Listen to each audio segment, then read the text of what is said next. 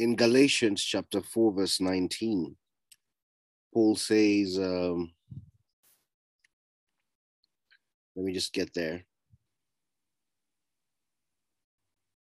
Paul says, um, My little children, of whom I travail in birth again until Christ be formed in you. He says, My little children, of whom I travail in birth until Christ be formed in you. I, I, I and all the men in here might not understand the magnitude of that statement compared to the ladies. When he says, Oh, my dear children, I feel as if I am going through labor pains for you again. And they will continue until Christ is fully developed in your lives. That's a very deep statement. And then in uh, another version, it says, My little children, for whom I again am suffering birth pangs until Christ is completely and permanently formed, molded within you. Uh, another one says, um, "Do you do you know how I feel right now, and will feel until Christ's life becomes visible in your lives, like a mother in pain of childbirth, like a mother in pain of childbirth." That's the kind of pain that's the kind of travail. That's the kind of burden and the intensity of Paul's desire to see Christ formed in the lives of those believers that he was ministering to in the Galatian church because they would learn about God's word and soon they will be removed from the truth and that's a burden that the Apostle Paul had for them. And I believe God is spreading that burden in the lives of his people, in the lives of ministers, to see Christ formed in you. To see Christ formed in you. And the agenda is Christ to be formed in you. The agenda is Christ to be formed in you. One of the things that you will note about me is you will hear Christ so much until you might get tired if you keep hearing Christ, Christ, Christ continually, you might get tired. But then I usually pose the question in what name were you baptized when you came into this place called the kingdom? It was in the name of Jesus. It's inevitable that you will hear more and more about him. It's inevitable that you will learn a lot about Christ because at the end of the day, the one we are to emulate is Christ. In no way have we been told to grow in the image of David, Abraham, Moses, but it is Christ. And so Paul says, I labor Amen. that Christ be formed in you. Mm. I am burdened that Christ should be formed in you. That's the burden, the travail of the Apostle Paul that Christ be formed in you. Wow, what a burden, what a burden that Christ be formed in you. And it is so important, beloved, because when Christ is not formed in us, hapo ndio unaona mangumi zinatembea kwa ndoa, unaona shida mingi sana katika ndoa wateule. You see a lot of problems in relationships, a lot of problems in believers' lives. So many problems. At times, I dare say this, we wonder if truly non-believers are having it easier sometimes than Christians because it is almost impossible to tell the difference between a Christian marriage and, uh, and an unbeliever's marriage. Sometimes it's not even possible to put a distinction between a believer's life and an unbeliever's life. You realize that the pressure is the same. You realize that the burdens are the same. You realize that the challenges between believers and non believers are the same. And so it's, it was necessary that the Apostle Paul would have such a burden, that he would have such a burden for the body of Christ, for believers, that Christ be formed in them. Because when Christ is not formed in you, I assure you, you will address issues just like any other any other person who does not know Christ. You will address issues like any other person who doesn't have faith. And so this is the kind of burden that we see in the life of the Apostle Paul. Why am I repeating this statement? Paul travails that Christ be formed in you, that Christ be formed in you, that Christ be formed in you. Sharon, could you read it again? I've seen you share it in another version called TPT. Yes, um, let me read for you the TPT. TPT says, You are my dear children, but I agonize in spiritual labor pains once again until the anointed one will be fully formed in your hearts. That Amen. Yeah. Absolutely. So, Christ to be formed in our hearts is so critical. And today, uh, we will be looking at a very interesting topic called the hardness of heart. The hardness of heart. It is a topic that um, I was requested to share somewhere uh, by our beloved uh, Pastor Alice Botuma. I don't know if Alice is here. Uh, we we were uh, I was requested to share on this particular topic in a different forum, um, and uh, just through the sharing, there was a bit of learning that we came across. Hey, and we were able to see ourselves in light of the texture of our hearts. In light of the texture of our hearts, you know, um, I don't know if you've ever been told by anyone, "Oh, my beloved, you have a very soft heart." I've heard people say that. Ah, na roho ngumu. She's she has a very difficult heart. Mm, heart is a very hard heart. Sometimes people use those references. I don't know what people have been using over you, but uh, you yourself, you know. We all know ourselves. We all know when our hearts are so hardened and our hearts are so easy. And so we will look at the scripture and it will provide some evidence for us, some learning for us. And I know that at the end of it all, our goal will be Christ to be formed in us. Amen. So, on the subject of the hardness of heart, it is so critical for us to understand that the hardness of heart is not a new concept. It's not a very new concept. It's a concept that has existed time and time again, and a concept that even exists outside the perimeters of scripture. In our day to day language, when people are trying to express the attitude or the character of somebody, they would say that person has a hard heart.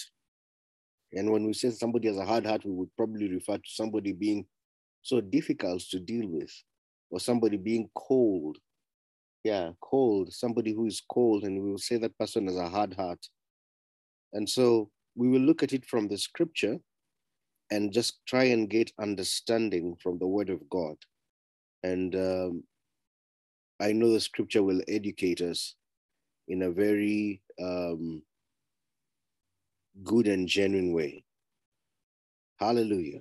In the book of Romans, beloved, in the book of Romans, chapter 2, we come across that particular term in Romans chapter 2,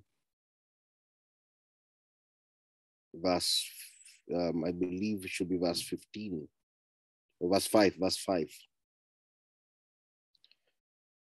The word of God says, But after thy hardness and impenitent heart, treasurest up unto thyself wrath against the day of wrath and revelation of the righteous judgment of God.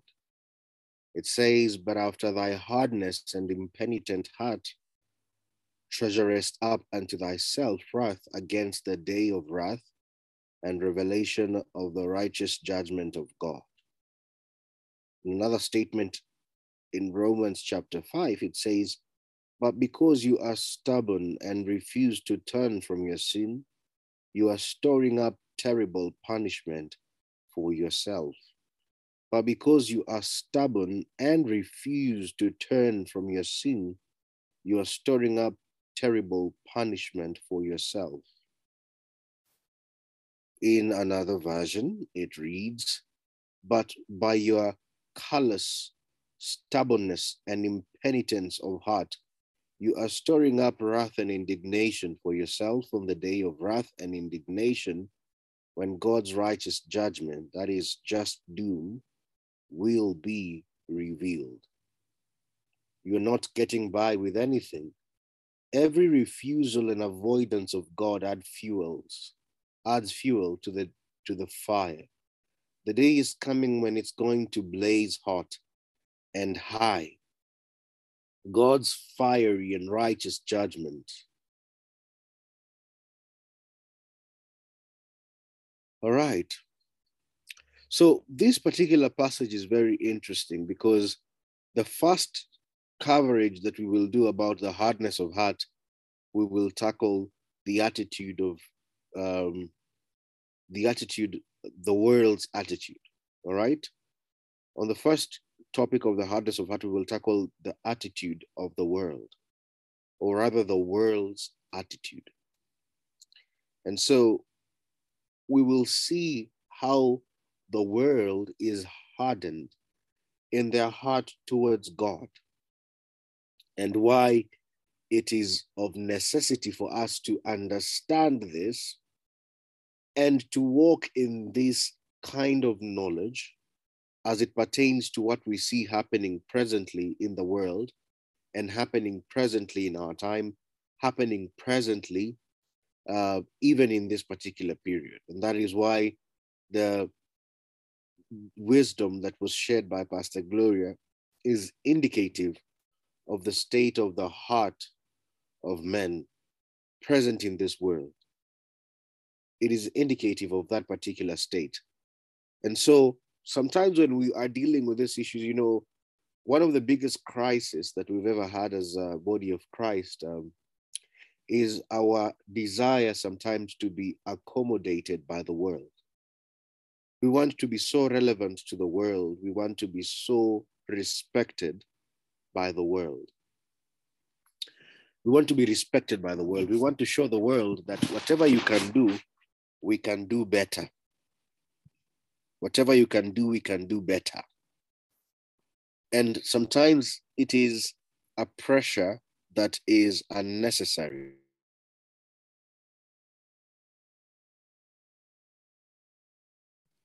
Sometimes we find such kind of teachings that they try to make us look relevant to the world. We want to be respected by them. We want um, to be seen as a body of Christ that is just not filled with um, heads or unintelligent people, but we want to be seen as very bright and wise. And that's okay. We all desire to be seen in such a way. But we will look at the scripture to understand the spirit and the attitude that is at work.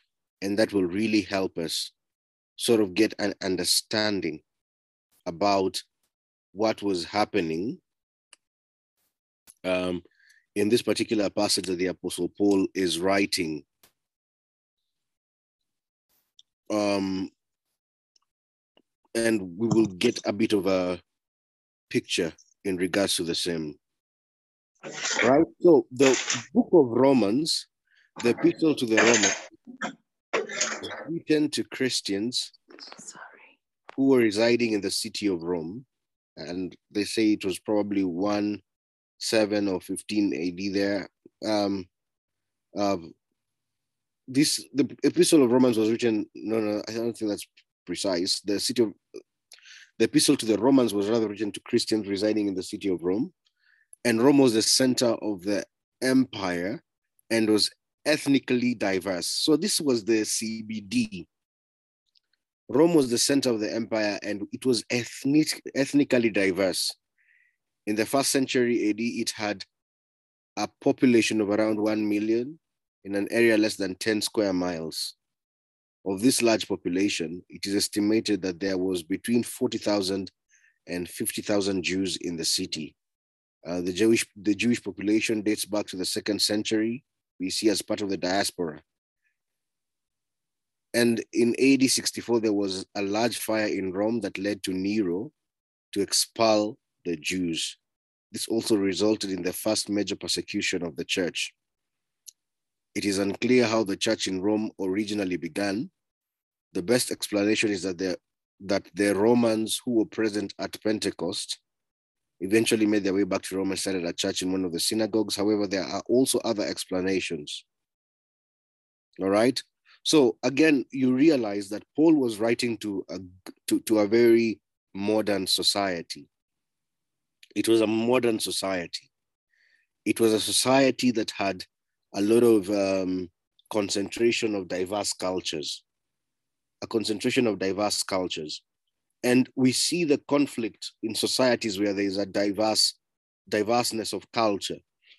I want to say that Nairobi, we don't even have such that such a huge diversity because we are sort of lumped up by one particular title, which is Kenyans, majorly. But I'm talking about societies that have a, heightened diverse culture. I'm talking about places like the US, and you see the kind of uh, moral conflict that they are engaged in.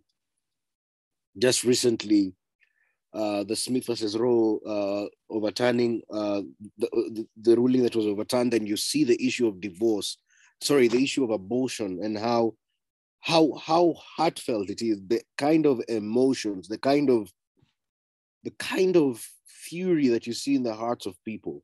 So this is a very diverse society that Paul was writing to. And so when Paul was writing to them, he was writing also in view of all those things that were there. So um,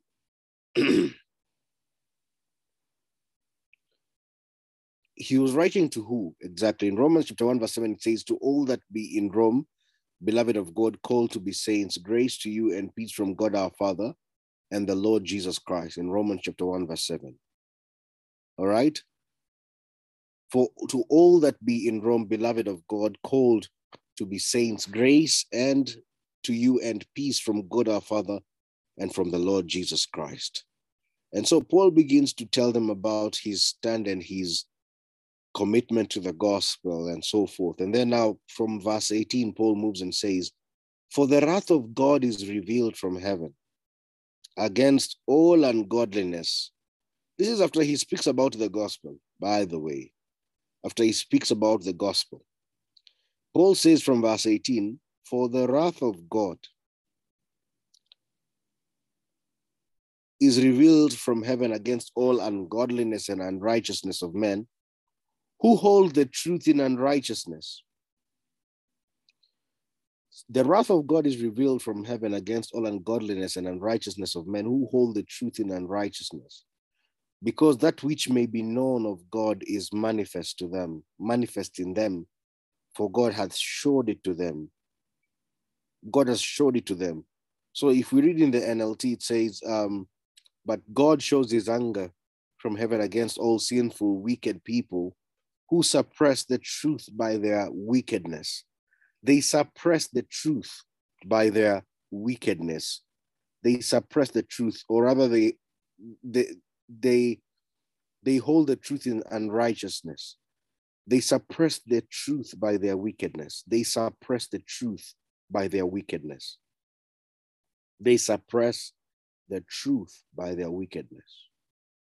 And never before have we seen the truth suppressed as we see in our present day. We see the truth of God suppressed. We see the truth of God suppressed. We see the truth being fought like never before. We see it fought like never before. We see we see it held uh, in unrighteousness like never before. There is an all-out war against the truth. I say this because we need to look at uh, different spheres where we can see the truth of God handled in unrighteousness, and we can see how it is affecting our people. We see it in the, the entertainment and arts. We see how the truth is suppressed. The ability to talk about Jesus is foreign. There is no other name that is fought and opposed as the name of Jesus. Well, you can say God, and even these days, just the idea of God brings a lot of chills and a lot of discomfort. It brings a lot of discomfort when you bring in the subject of God. It brings a lot of discomfort. People are a bit uncomfortable about the idea of God. And also, we want the truth to be held or to be spoken, but not to a point that it is affecting us. So, what do you see? You see the truth suppressed even in churches when politicians, especially in this political season, turn up in churches. We expect a beautiful sermon that will be encouraging us to be moral and to be of good conduct. But don't don't talk about Jesus too much and don't talk about uh, matters of salvation. Don't talk about the cross that much. It's a bit of an uncomfortable subject. It's not necessary. You can talk about the Good Samaritan and how it is good for you to also just be there for one another, to help one another, be kind, be a good person, help others who are in need. And therefore, we also see the society progressing forward because we are helping other people. And so, indirectly, the truth of God is actually su- suppressed. It is suppressed in movies and entertainment. The idea of Christ is now, Christ is used as almost a swearing word. When something bad happens, you hear people exclaim loudly, Jesus Christ. And this is a desensitization that is deliberate so that people can be desensitized to the power that is in the name of Jesus Christ. Because if they can utter the name of Jesus Christ in relation to disgust, in relation to something that is negative, in relation to something that is bad and evil, they can say Jesus Christ. So we can desensitize the whole world against that name. So we see the name of Jesus trying to be desensitized. So this is the suppression of the truth. By their wickedness, they suppress the truth. By their wickedness, they suppress the truth. The Bible says in another version, for God's holy wrath and indignation are revealed from heaven on against all ungodliness and unrighteousness of men, who in their wickedness repress and hinder the truth and make it inoperative. Okay. So they repress and hinder the truth and make it inoperative. That's what they do. They repress and hinder the truth and make it inoperative.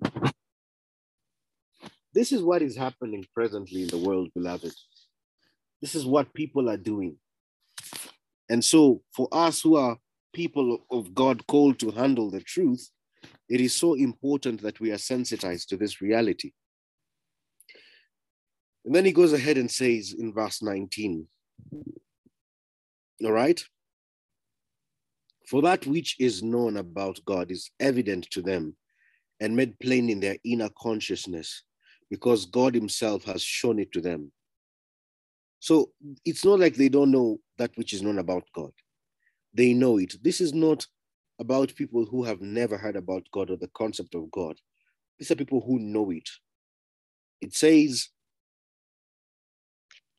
but because because that which may be known of God is manifest in them, for God has showed it to them. So this is a deliberate rebellion against God. It is deliberate, it is intentional, an intentional rebellion against God. Against God. It is an intentional rebellion. Verse 20 says, For ever since the world was created, people have seen the earth and sky. Through everything God made, they can clearly see his invisible qualities, his eternal power and divine nature. So they have no excuse for not knowing God. There's no excuse. For ever since the world was created, people have seen the earth and sky through everything God made. They can clearly see his invisible qualities, his eternal power and divine nature, so they have no excuse for not knowing God. Yes, they knew God, but they wouldn't worship him as God or even give him thanks. They will not worship him as God. It says, Because when they knew God, they glorified him not as God, neither were thankful, but became vain in their imaginations, and their foolish heart was darkened. Their foolish heart was darkened. Their foolish heart was darkened. Beloved, you hear the words that we have been teaching. Uh, in one of the sermon series I've, uh, I've been doing called From Darkness to Light, we've talking about the darkened hearts. The darkened hearts. Hearts that are darkened is that they, their inability to see or to perceive or to discern God because the heart is darkened. That is a heart that is in darkness. And the word, uh, the, the, the use of the illustration of darkness is also synonymous with the hardness of heart a lot in the word of God. So their foolish heart was darkened. Their minds have become dark and confused. Claiming to be wise, they instead became utter fools. Why? Because it looks intellectual, it looks wise and knowledgeable. The whole idea of denying God, the whole idea of rejecting God. Oh, the foolishness of faith, the foolishness of believing is what is actually in question. They see Christians and they wonder you with all your education, you can still believe in the idea of God. Some even went further and say that God is almost like this fairy tale figure. It's like a fairy tale when you read about uh, some of these fairy tale characters. Not only fairy, fairy tale characters, but some of even these comic characters. They say God is almost like that is the concept of God. So they were claiming to be wise, they instead became fools. And now we see a rampant um, migration of people. They are entering into different kind of belief systems. Um, they're entering into uh, Africanism. And um, for the first time, I met a Kikuyu man who is a member of the International Society of Hare Krishna. ISKCON. Wow. And I asked him, hey, my friend, your name is Kinodia. How how do you end up having a small red dot on your forehead? It's very mm-hmm. interesting. Yani, uh, I was surprised. I was surprised. I actually developed a curiosity to learn and to understand. So, claiming to be wise, instead they became fools. And instead of worshiping the glorious, ever living God, they worshipped idols made to look like mere people and birds and animals and reptiles. And instead of worshiping the glorious, ever living God, they worshiped idols made to look like mere people and birds and animals and reptiles. And I don't even need to go further. The worshiping of idols is present in our day. We know the worshiping of idols. We know of uh, images that look like mere people, the Buddha, and we also know of uh, idols that look like birds and animals and reptiles because we see certain gods like Hanuman. We see certain kind of gods that are worshipped that are representative of images of things that look like animals. We know of Satanists and their visual representation of Baphomet, the goat, which is symbolic of the rejection and the rebellion against God, because in certain contexts of the Bible, they use the sheep and the goats as an illustration of the sheep being the righteous and the goat being the wicked. So we see people worshiping images that look like animals. So verse 24 says, So God abandoned them to do whatever shameful things their hearts desired. God abandoned them to do whatever shameful things their hearts desired. It says, Wherefore God also gave them up to uncleanliness through their lusts of to, through the lust of their own hearts. He gave them up to uncleanliness, to dishonor their own bodies between themselves, to dishonor their own bodies between themselves.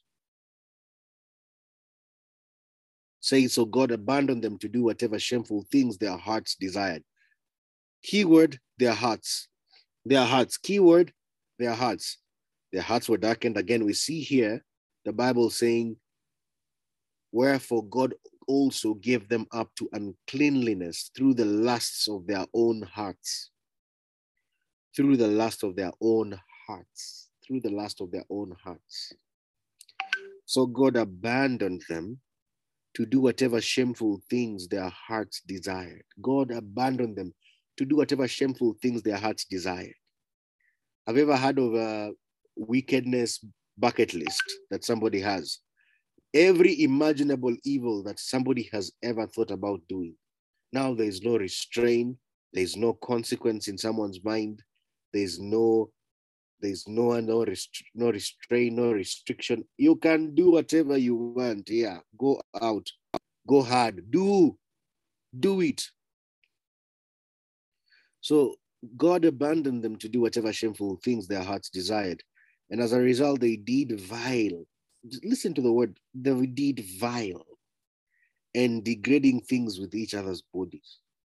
They did vile and degrading things, vile, vile and degrading things. Nasty is the meaning of the word vile, uh, vile nasty, unpleasant, horrid, horrible,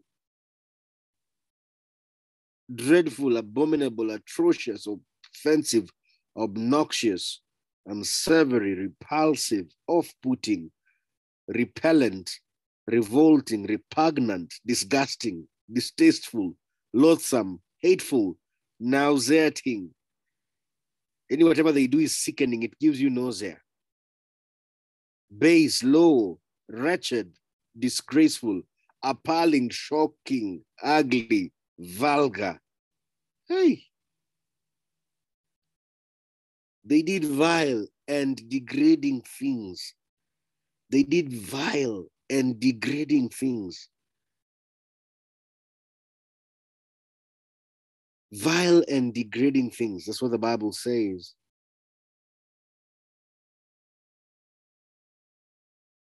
They did vile and degrading things.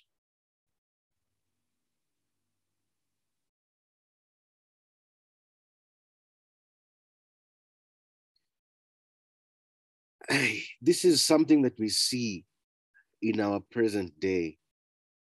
There are certain things, you, you know, when you look at how people's I, the things they've decided to do with their bodies, you know, all the madness that is going rampant in the world, the sex changes and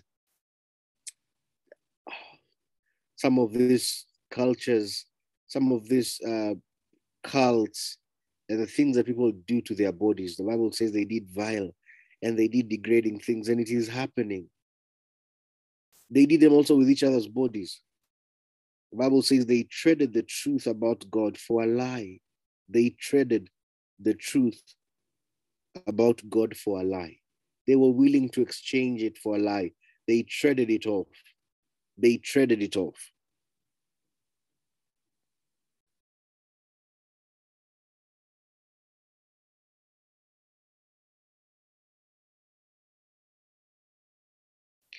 They changed the truth of God into a lie.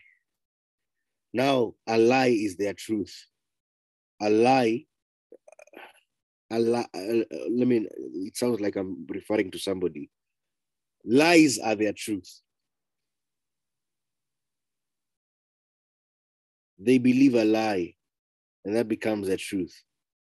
So they traded the truth about God for a lie. So, what is the result of that? Okay. So they worshiped and served the things God created instead of the Creator Himself who is worthy of eternal praise. Amen. They worshiped and served the things God created instead of the Creator Himself, who is worthy of eternal praise. So they worship the creature more than the creator. They worship the creature more than the creator. And part of the creatures that they worship is Satan, because he's a creature. And so we see this rampant wickedness going all out. In verse 26, it says, That is why God abandoned them to their shameful desires. Even the women turned against the natural way to have sex in, and, and instead indulged in sex with each other. Even the women turned against their natural way to have sex and instead indulge in sex with each other. And the men, instead of having normal sexual relations with women, burned with lust for each other. And the men, instead of having normal sexual relations with women, burned with lust for each other. And men did shameful things with other men. And as a result of this sin, they suffered within themselves the penalty they deserved. All right? They suffered within themselves the penalty they deserved. Since they thought it foolish to acknowledge God, He abandoned them to their foolish thinking and let them do things that should never be done.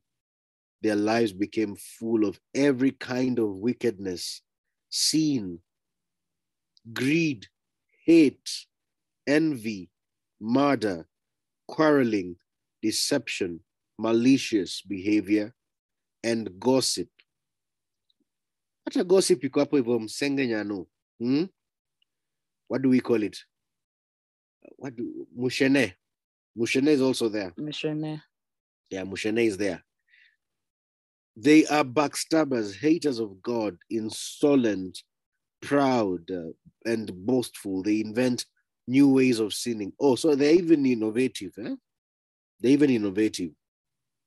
They invent inventors of evil. They invent new ways of sinning. They invent new ways of sinning. And they disobey their parents. So they even come up with creative ideas of sinning. New ways of sinning, they try and think, is there a new idea of something we can do that will offend God? Is there something new we can do? So they refuse to understand. They are covenant breakers, truce breakers, covenant breakers, the Bible refers to them. They break their promises. Isn't this what is happening with marriages? Isn't this what is happening with our marriages today? People breaking their promises. Yes. The vows are not anything important anymore. I even heard some people saying that now we should change it instead of saying I do to I'll try. Gosh. So I'll try. We were, we were somewhere yesterday with Pastor G and Pastor Dorothy and Lynette, and uh, there was a question that was said in the Q and A that asked, "How do you not cheat in your marriage?" And I was that's what I was saying. Already in the question, there is an assumption that cheating is the norm. So people they, they break their promises promises are broken promises are broken promises are broken and they are heartless heartless and they have no mercy. Heartless and no mercy. They know god's justice requires that those who do these things deserve to die yet they do them anyway. Worse yet they encourage others to do them too. They encourage others to do them too. They encourage others to do them too.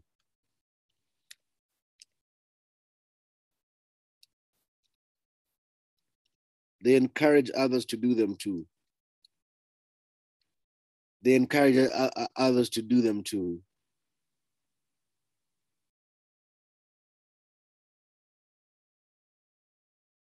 And we have seen this even with these demonstrations.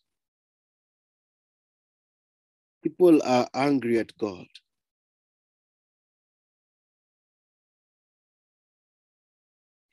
People are angry at God. People are angry at they are angry against God.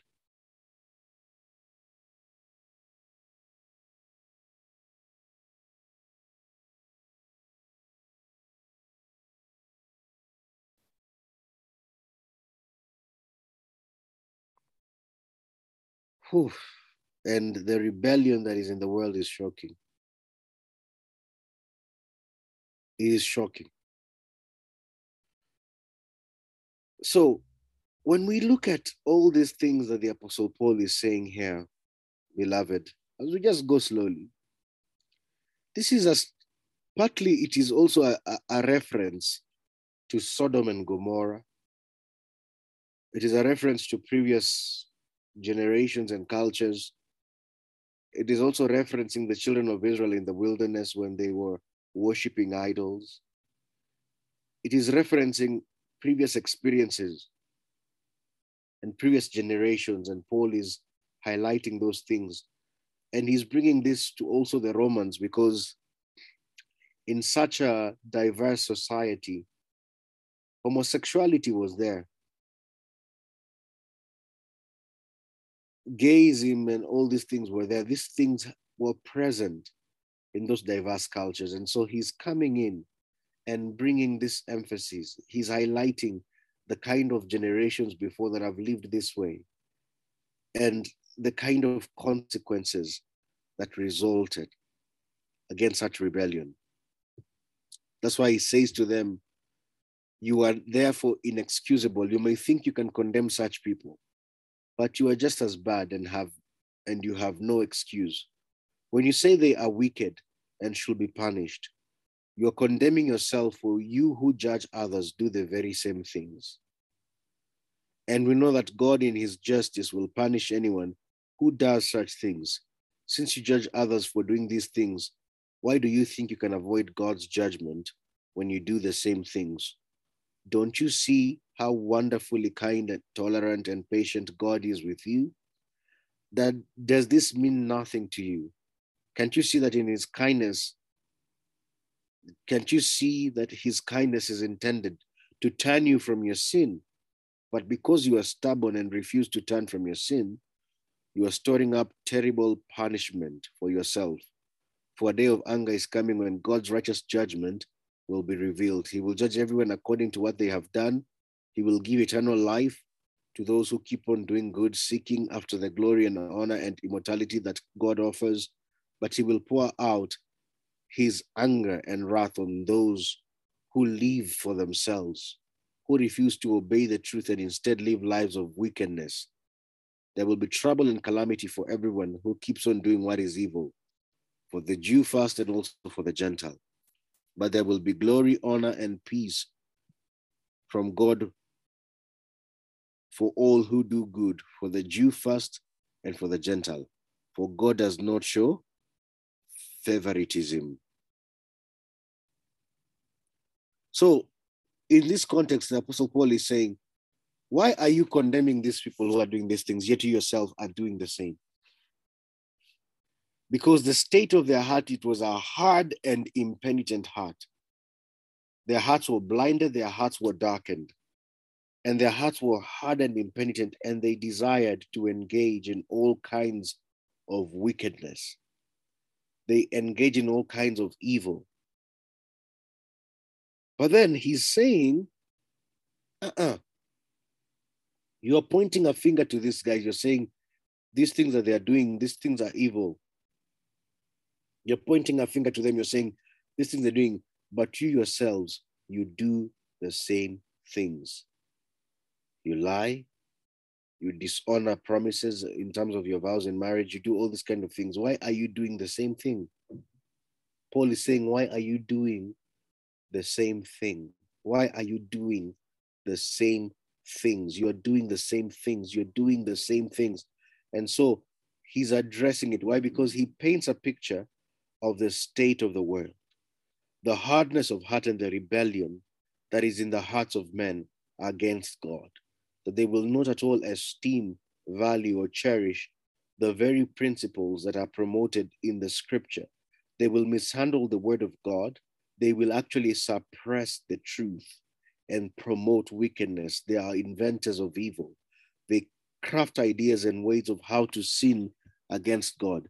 And so, in the same light, we have a culture that is promoting sin.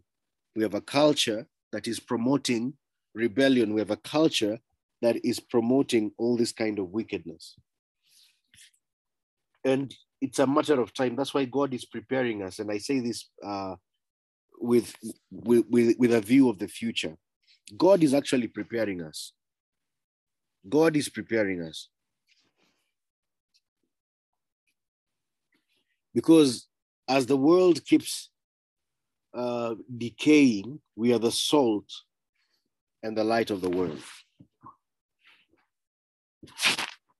So God is preparing us because the way things are going, we will have to be confrontational with these things. We will have to find ourselves in the line of in the line of conflict with these ideas, with these belief systems that are rampant in the world. We now see them in the US,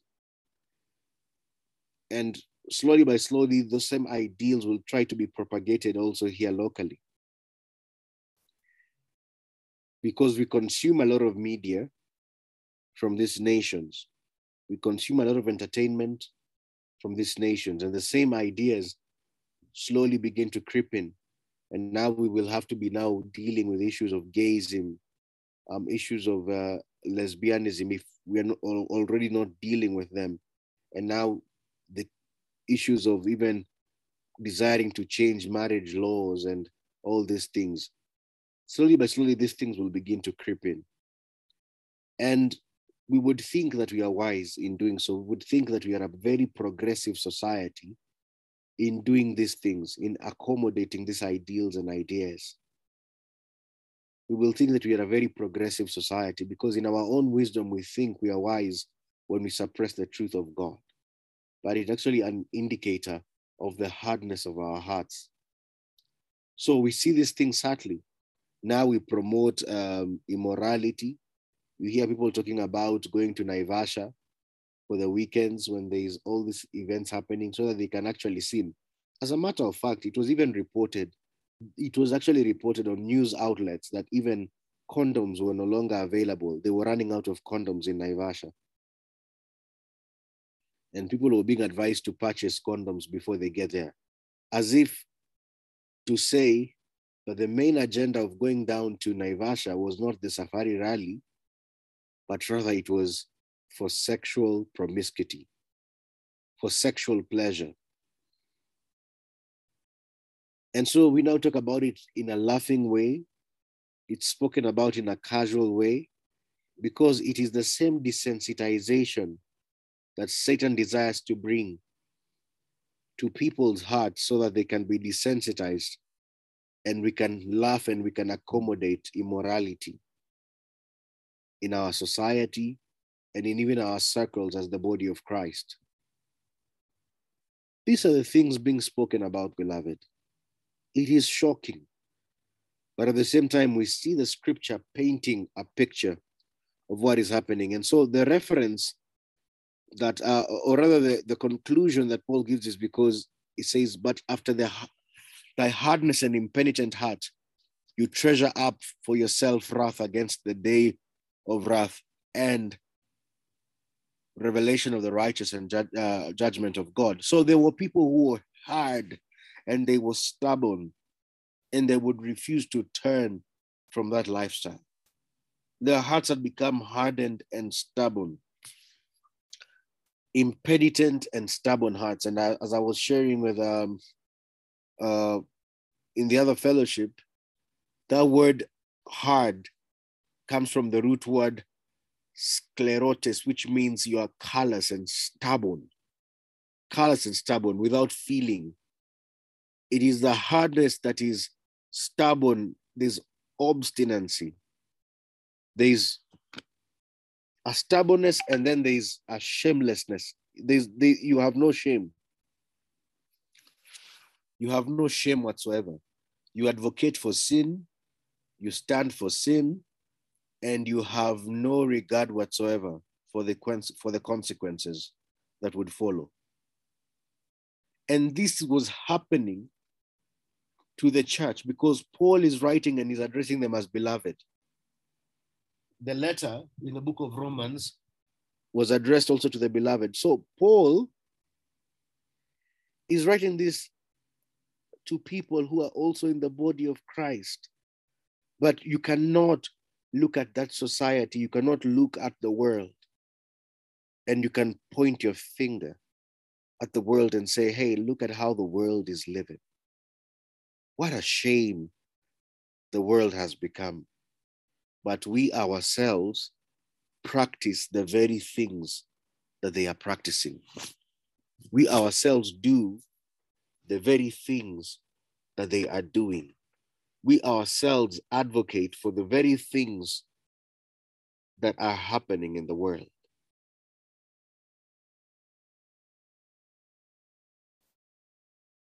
So we cannot say that, hey, the world is living that way. Hey, look at how the world is living. Look at how the world is living. But we ourselves are doing the same things. So let us bring it home. Let us simplify it and bring it home. We cannot talk about how things are happening out there badly, but we are practicing the same things we cannot speak about a uh, uh, about uh, things like dishonor in um in marriages and yet we practice the same thing in marriages. We use curse words in our marriages. People abuse one another in their marriages. We cannot say hey look at how the world is living. Yet we are also flirting while we're in our marriages or we are flirting sexually. Yet we have the guts to say, hey, look at how people in the world are living today. What a shame. What a shame. How can people live that way? How unable, but we are practicing the same things. We are practicing the same things. We are living the same way.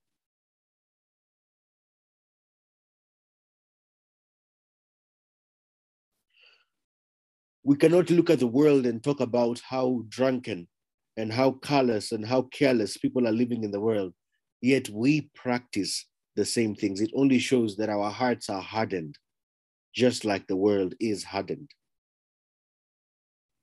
Because it is very clear from the scripture that these are people who have outrightly decided to rebel against God they have deliberately made up their minds that they will be rebellious against God.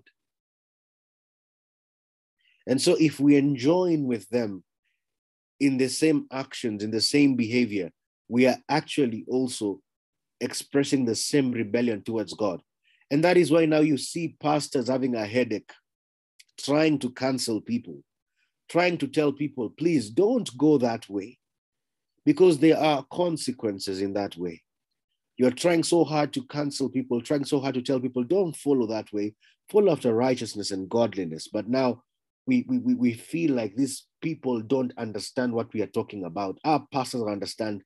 I am so consumed in my my situation. Uh-uh. You tell a person, hey, what are you, what business are you doing? You are born again, yes. What business are you doing dating a married man? What business are you doing dating a married man or a married woman? What business are you doing dating somebody who's married? And you're like, oh, you know, we're working on, on something. He really loves me, he cares for me, he listens to me, or and you know, his wife is treating him badly, and his wife is probably even they're even thinking of separating and everything. There you are praying that another marriage separates so you can be married.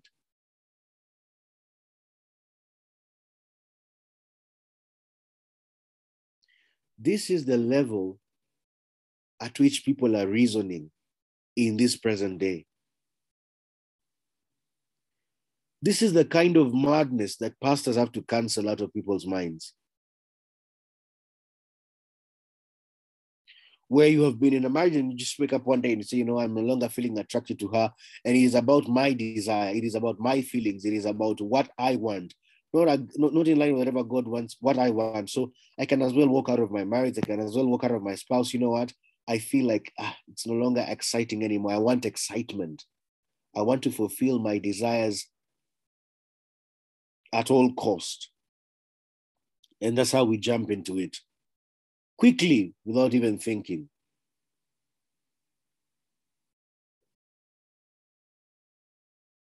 We see these things happening in the body of Christ. We see our feet quick to do evil. For that job, for that opportunity, we are, we, we, we are willing to give out bribes and to compromise in order to get those opportunities.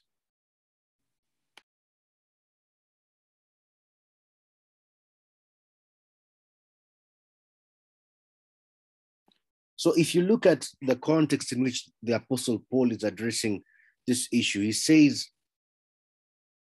that there are people who are practicing this thing, they're suppressing the truth. They're suppressing the truth. These people are willing to do anything. They're backbiters, haters of God, they're despiteful, proud, boasters, inventors of evil things, disobedient to parents. They commit murder, they're full of envy, they they debate, there there's malignity, whisperers, you know, gossip, there's fornication, there's wickedness. These are the things that are happening. There's a lot of envy, there's a lot of murder, there's a lot of debate and deceit amongst this group of people. They are filled with all unrighteousness. And then they've refused not to retain God in their knowledge. And then now Paul is saying to the people that he's addressing, you may think you can condemn such people, but you're just as bad. And you have no excuse when you say they are wicked and should be punished. You are condemning yourself, for you judge others to uh, others. For you, you who judge others do the very same things. You do the very same things. And that is why even the testimony of believers in the body of Christ sometimes is wanting. It's wanting because our very conduct, our very behavior does not even show a distinction that our lives are honoring God. And so sometimes we say, you know what, um, it's never that serious. We can always compromise it a bit, but no, no. We can't do that. The Bible says, For the grace of God that brings salvation has appeared unto all men, to, to, unto all men, teaching us that denying ungodliness and worldly passions, the grace of God teaches us to deny ungodliness and worldly passions. We should live sober, upright, and godly lives in this present world, looking unto the glorious return of our great God and Savior, Jesus Christ, who gave himself for us that he might purge us from all iniquity and that he might raise for himself a people who are zealous for good works. And Paul says these things teach, these things preach, these things affirm. So, in this context, the Bible describes that these people have a hard and impenitent heart. Their hearts are hardened against God. They have no desire for the things of God. They have made up in their minds to be rebellious against God.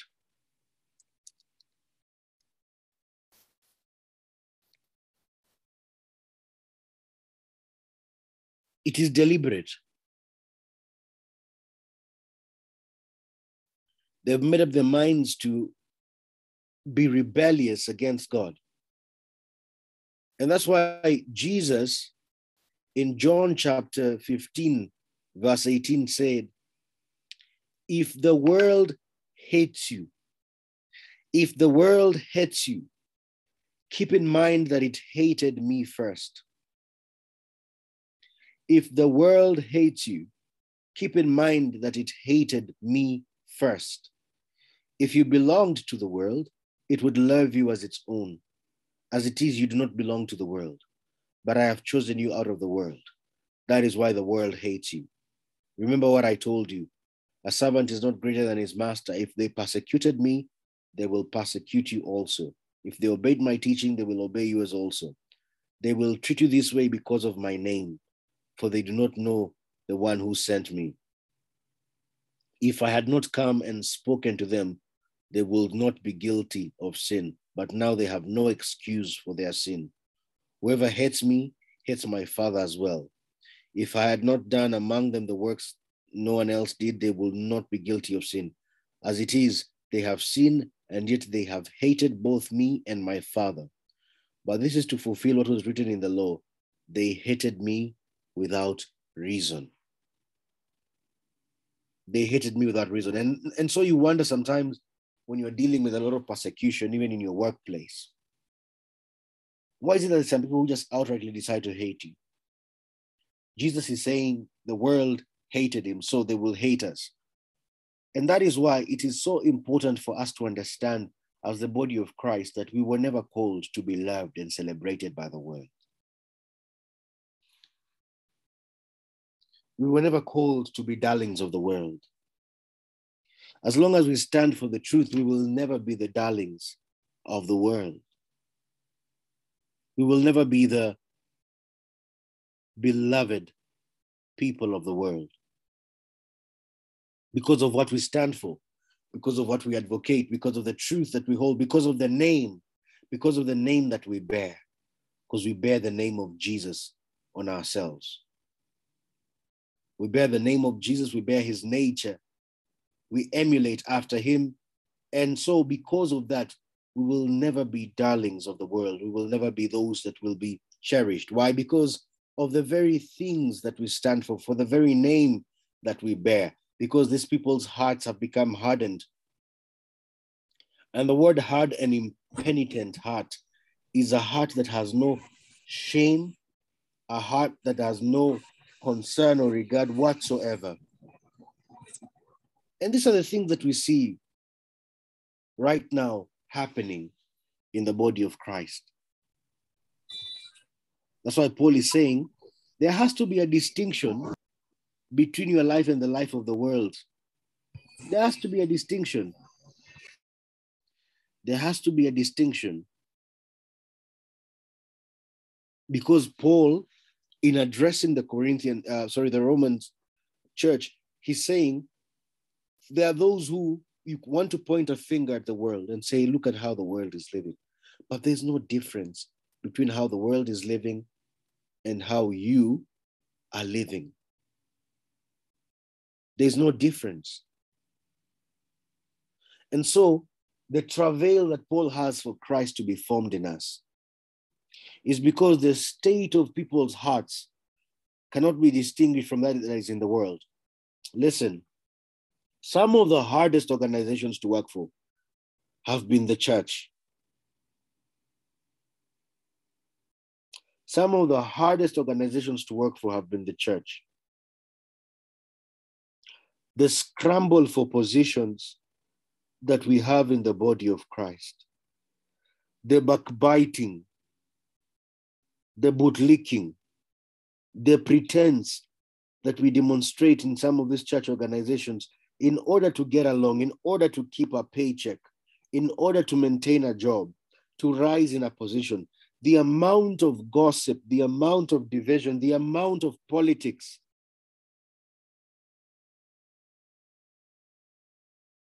is not any different than working for a secular organization.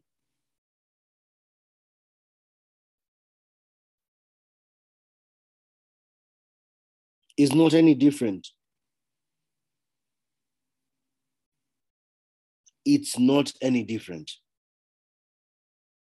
And that is why you you wonder why the church or it's supposed to be an institution where god's love is distributed and disseminated is manifest but then you see the kind of state of people's hearts the envy, the strife, the things that are happening, and we realize it is not so. This is not what Christ intended. But then Paul is saying, if you do the very things that the world is doing, then how dare you now stand and rise and speak against the world? Yet the very things that are happening in the world are happening amongst you. They're happening amongst us. And so we see the heart being the subject here. The heart is exposed here. The heart that is impenitent and hardened. The heart that cannot be persuaded. The heart that cannot be spoken to. The heart that is hardened. It is hardened. It is hardened.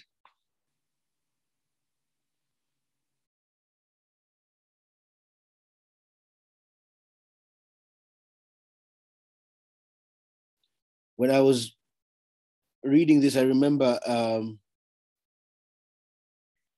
uh, some of the examples that the Bible was giving about those that had hard hearts, and we were reading about um, different stories in the in the Word of God, the parable of the talents, when the man said to his master, the one who had received one talent in Matthew 25, verse 24, he said, I know thee that thou art a hard man reaping where thou hast not sown, and gathering where thou hast not strawed. And that is an expression of the hard hearts, reaping where one has not sown, and gathering where one has not strawed. So we, we, we reap where we've not sown. We take advantage, we, we, we defraud one another, of ideas, things related to work, and even in marriages. You're a young girl and you come to reap where you have not sown. A woman has worked hard and has humiliated the husband's bad behavior over all these years, standing with that man when he's jobless, when he's this and this and this and this. And now all of a sudden the man is looking polished and well. And there you see a young lady coming in to reap where they have not sown. Eh, fire. it's the word of God, the same word for hardness, scleretos. It has been used there about the master. He reaped where he had not sown. That was him. He reaped where he had not sown and he gathered where he had not strawed. So you undeservingly receive these things where you have not been able to put in the work but you want it. You want it for yourself. You want it for yourself. That's how hardened our hearts have become. We want it for ourselves. You want it for yourself. You have not sowed in your ability to marry, to, to invest and take care of a woman, pay her dowry, but you want to sleep with her. You want to sleep with her. The Bible is telling us the context in which we should be able to enjoy sex within the confines of marriage. But no, no, no, no, no, no. Uh-uh. I must get it. I must get it. I must, I must, I must. Again, you see, you have not sowed there, but you want to reap. You have not sowed love. You have not sowed commitment. You have not sowed sacrifice, but you want to reap the benefits that are within a confine of marriage. You want to reap where you have not sown. That's why people would do anything to just fulfill their own desires. Their own desires are the priority. They need to be satisfied at all costs, I have to satisfy my own desires primarily.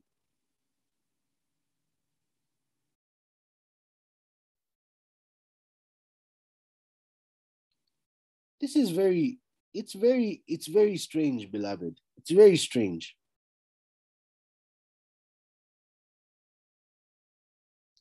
Because the servant said, You are a hard man. You are hardened. Your heart is hardened. You're a hard man.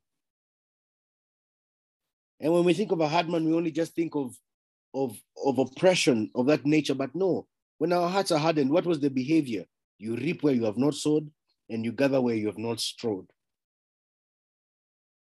And that is happening in our day to day.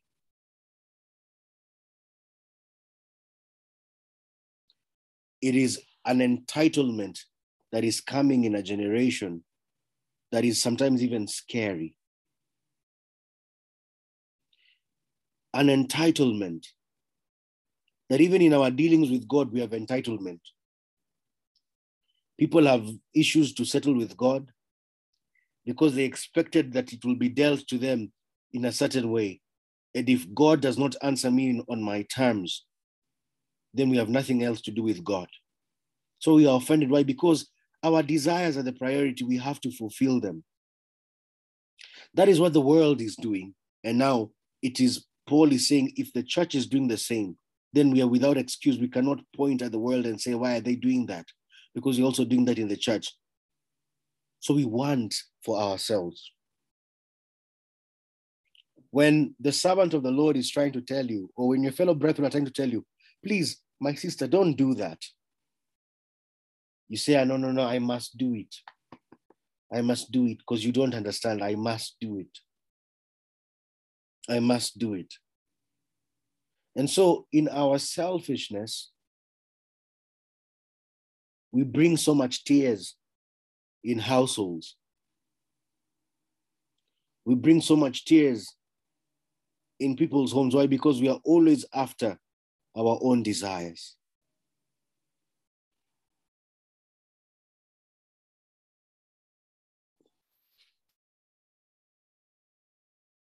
we can never be loved and admired by the world. And we can never be compared with them because we are not supposed to be compared in the same works of darkness as the body of Christ. But when our hearts are hardened, the story will always continue. And that is the hardness of heart where we insist on our own way. And we're just touching on the surface because now I told you I was going to talk about the world. And this one is just talking about the world. I haven't even come to the part where now we see the clear parallel of the church. And now we will begin to look into that. We will look into that.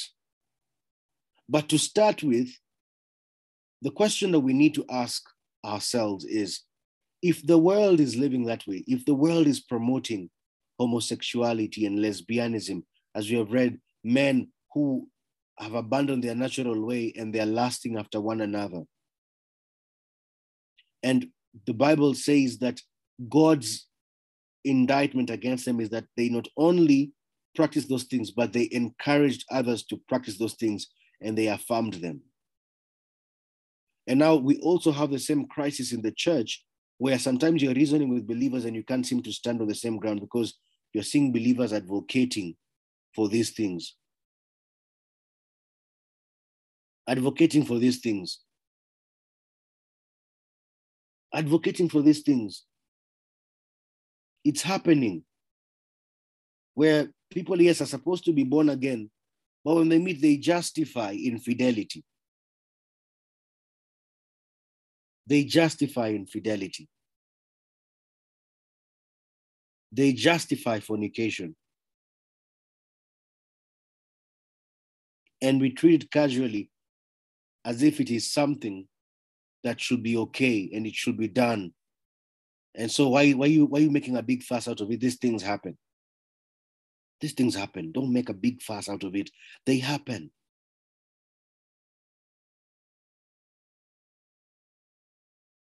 To a point where now we've become accommodative of the very fact that it is okay.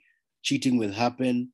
And when it happens, just live with it and everything of that sort and just move on. No, no, no, no, no, no, no.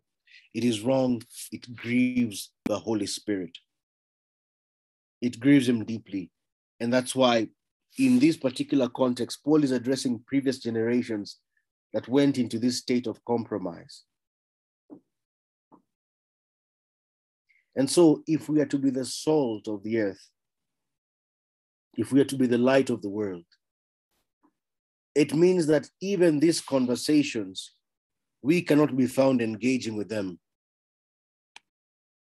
We cannot be found engaging in them at all. In whatever sphere that we walk in, we're not supposed to be that accommodative of these things.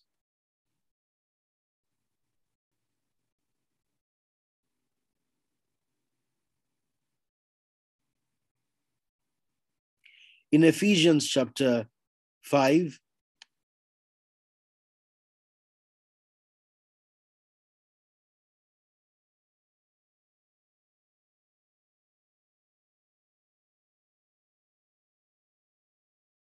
the Bible says, Be ye therefore followers of God as dear children, and walk in love as Christ also hath loved us, and has given himself for us an offering and a sacrifice to God for a sweet smelling savor. But fornication and uncleanliness or covetousness, let it not be named among you as becometh saints. Let it not be named among you as becometh saints, or rather, he's saying, imitate God, therefore, in everything you do, because you are his dear children.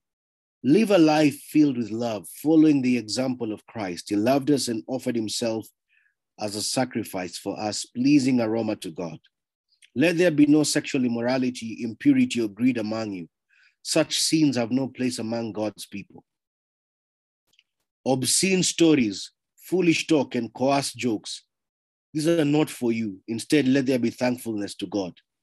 You can be sure that no immoral, impure, or greedy person will inherit the kingdom of Christ and of God. For a greedy person is an idolater, worshiping the things of this world. Don't be fooled by those who try to excuse these sins.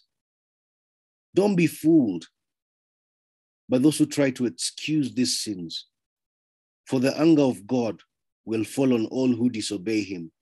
So don't participate in this, in the things these people do. For once you were full of darkness, but now you have light from the Lord. So live as people of light. For the light within you produces only that which is good and right and true. Then it says, carefully determine what pleases the Lord and take no part in the worthless deeds of evil and darkness. Instead, expose them. It is shameful even to talk about the things that ungodly people do in secret. But their evil intentions will be exposed when the light shines on them, for the light makes everything visible that is why it is said, Awake, O sleeper, and rise up from the dead, and Christ will give you light. So the and the, it's called the shameful deeds, the shameful and unfruitful works of darkness. We're told to have no fellowship in them, no participation in them, because even talking about them is a shameful thing. We're told not to have anything to do with those unfruitful works of darkness. Even talking about them is shameful. But sometimes you find that this is the conversation that even people have in the body of Christ. And we're talking about them. That's why Paul says you cannot be able to point a finger if you're participating in the same things. Because the ability to accommodate these things shows that your heart has become hardened and your heart has become impenitent, which means there is no shame. There is no shame in your life. And God is calling us not to walk in that same road, not to participate in that same pattern, not to be accommodative of that same behavior, but rather we are to reprove it, we have to expose it. So today, as we start off this subject of the hardness of heart, we see that the world is already made up its mind to be rebellious against God. They have chosen to suppress the truth. They have chosen to stand in opposition with God. and they consider it to be wisdom. We, on the other hand, are called not to participate in it.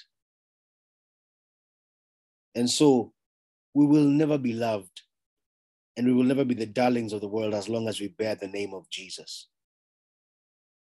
So if it is that sibling, if it is that friend who is still in the world, and you're trying so hard to be accepted by them or to be accommodated by them, please be rest assured that they shall not happen so. It shall not happen so. But you have to stand for what is right and true. Yes, we still walk in love, but we are not to be participants in those walks of darkness. The Bible is not for us participating in them. So, as pertains to our lives, let us examine our hearts. Let us look at ourselves. What are the things that we are emphasizing on? What are the things that we are trying to force when we know very well the word of God is against it? What is that relationship that you're trying to force? What is that marriage that you're trying to wreck? And the word of God is clearly telling you that is not the way to go. Are you are you so eager trying to get the attention of someone who's married, someone else's husband, and you know very well the word of God is against that? Are you envious of other unions and marriages? And so you're always trying to find attention. You're always trying to find also some validation uh, from, from someone who is not supposed to give you that validation. We know where we are going contrary to the truth. And the word of God is exposing those issues and saying we cannot live as people of the world live. It is a shame when you hear people were in the same Bible study and someone's husband or wife left with somebody in the same Bible study.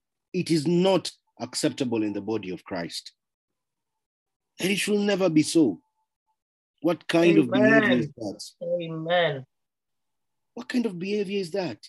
Mm. That we see in the body of Christ. So we are carelessly just living anyhowly. And then when we are held accountable, it looks like now all of a sudden, uh, Pastor Gloria, you're, you're, you're really stepping into a space, you know, you're, you're, you're coming too much. Eh? You're infringing on my privacy. You're infringing on my uh, my space. You know, uh, this is too much. No, no, no, no, no, no, no. If you are supposed to be held accountable by God's word, it should be so. The Bible says some of these things should not even be spoken Amen. among believers. come to their spaces. Amen. Yeah, it should not be spoken among its believers. But these are the some this, this sometimes these are the counselings that ministers have to deal with. They have to counsel us. Why? Because our hearts have been hardened. Our hearts have been hardened. And so we are acting in a in a heart that is shameless, impenitent, just like the people of the world are doing. We feel like we can sin, we feel like we can do these things because we want to do them, and we are not going to be held accountable by anyone. Because it is our own desires, they must as well be fulfilled when we want them to be fulfilled. And the Lord is saying, uh, we cannot live as the world lives. We cannot affirm the very things that the world is affirming. We cannot affirm. We cannot affirm the very things the world is affirming. We cannot be found in the same pattern. Absolutely not. And that's why you see sometimes people of the world, uh, you see, oh, there's a big event happening in, in Carnivore. Ah, you see believers there. Mbio, mbio, mbio. Kiguu mbele wamefika huko. Wamefika huko hivyo. Wamefika. I'll never forget a time that uh, I, I, I, I, I, I will I was going to a fast food to I think it was a Pizza Inn or something to pick something. And there as I was going, you bump on a fellow believer. Ah, and you see the kind of ladies ako nao hapo unaona ama the kind of men. You see these ones are not even born again. Yani the way they are dressed, the way they are behaving, the way they are carrying themselves. And you're like, so what are you doing? And, and, and you see now somebody gets uncomfortable. Why? Because now all of a sudden they're talking to somebody who they feel has found them out. And you see, sometimes these scenes they they expose us. One day I was in Mombasa, as I was getting into an elevator, I bump on a man coming out of an elevator with a young lady who used to work for him in his company. I'm Mbebe a handbag. And I know this man's wife. He sees me and he starts panicking and he's getting fidgety. He decides to give the handbag back to the lady quickly. Shika. Give her, gives her back the handbag quickly. Quickly. And you can you can tell hata wanakani kama wamejipaka Vaseline. They just came from they they had spent the night together. Oh my lord. Aye. That is not God's intention that we should be found in such places. It is not. It is not God's intention. And unless we hold each other accountable, and unless we decide not to validate these things of the world and to be careless with them and to be casual with them, then our hearts will become hardened and we can do them and we don't feel anything. We don't feel any conviction. And that is sadly what is happening in this day. Some of the cases that pastors are handling, they shouldn't be handling those cases. You know, it's one of those issues you see a pastor handling, and even the pastor himself, first of all, poses and asks himself, Is this person really saved? Is this person really saved? That's what you will ask yourself because I can't believe I'm having this kind of conversation with you. And you claim to be born again. This is the kind of conversation we're having. Really? But we realize that sometimes people's hearts can be hardened and they can be callous, just like the world. And so the world has been described as people who are deliberate in their opposition towards God.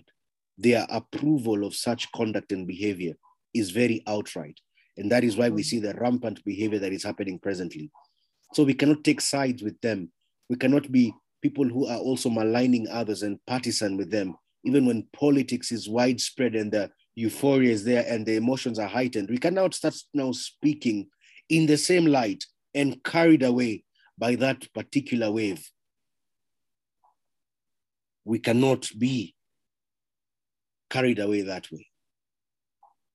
And these are the things that are now being addressed. First, there has to be a distinction between the world and the believer.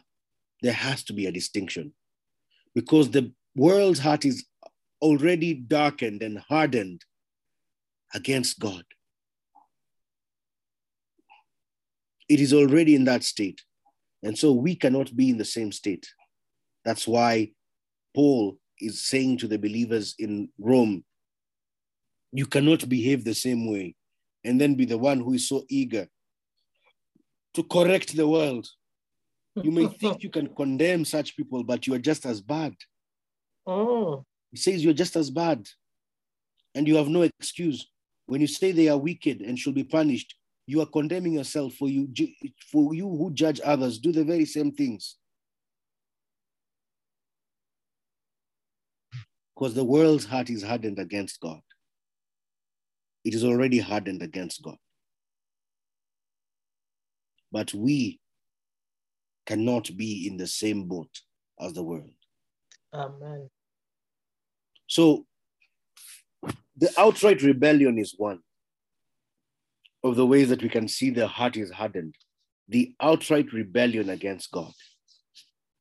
And so we cannot have that outright be rebellion against God.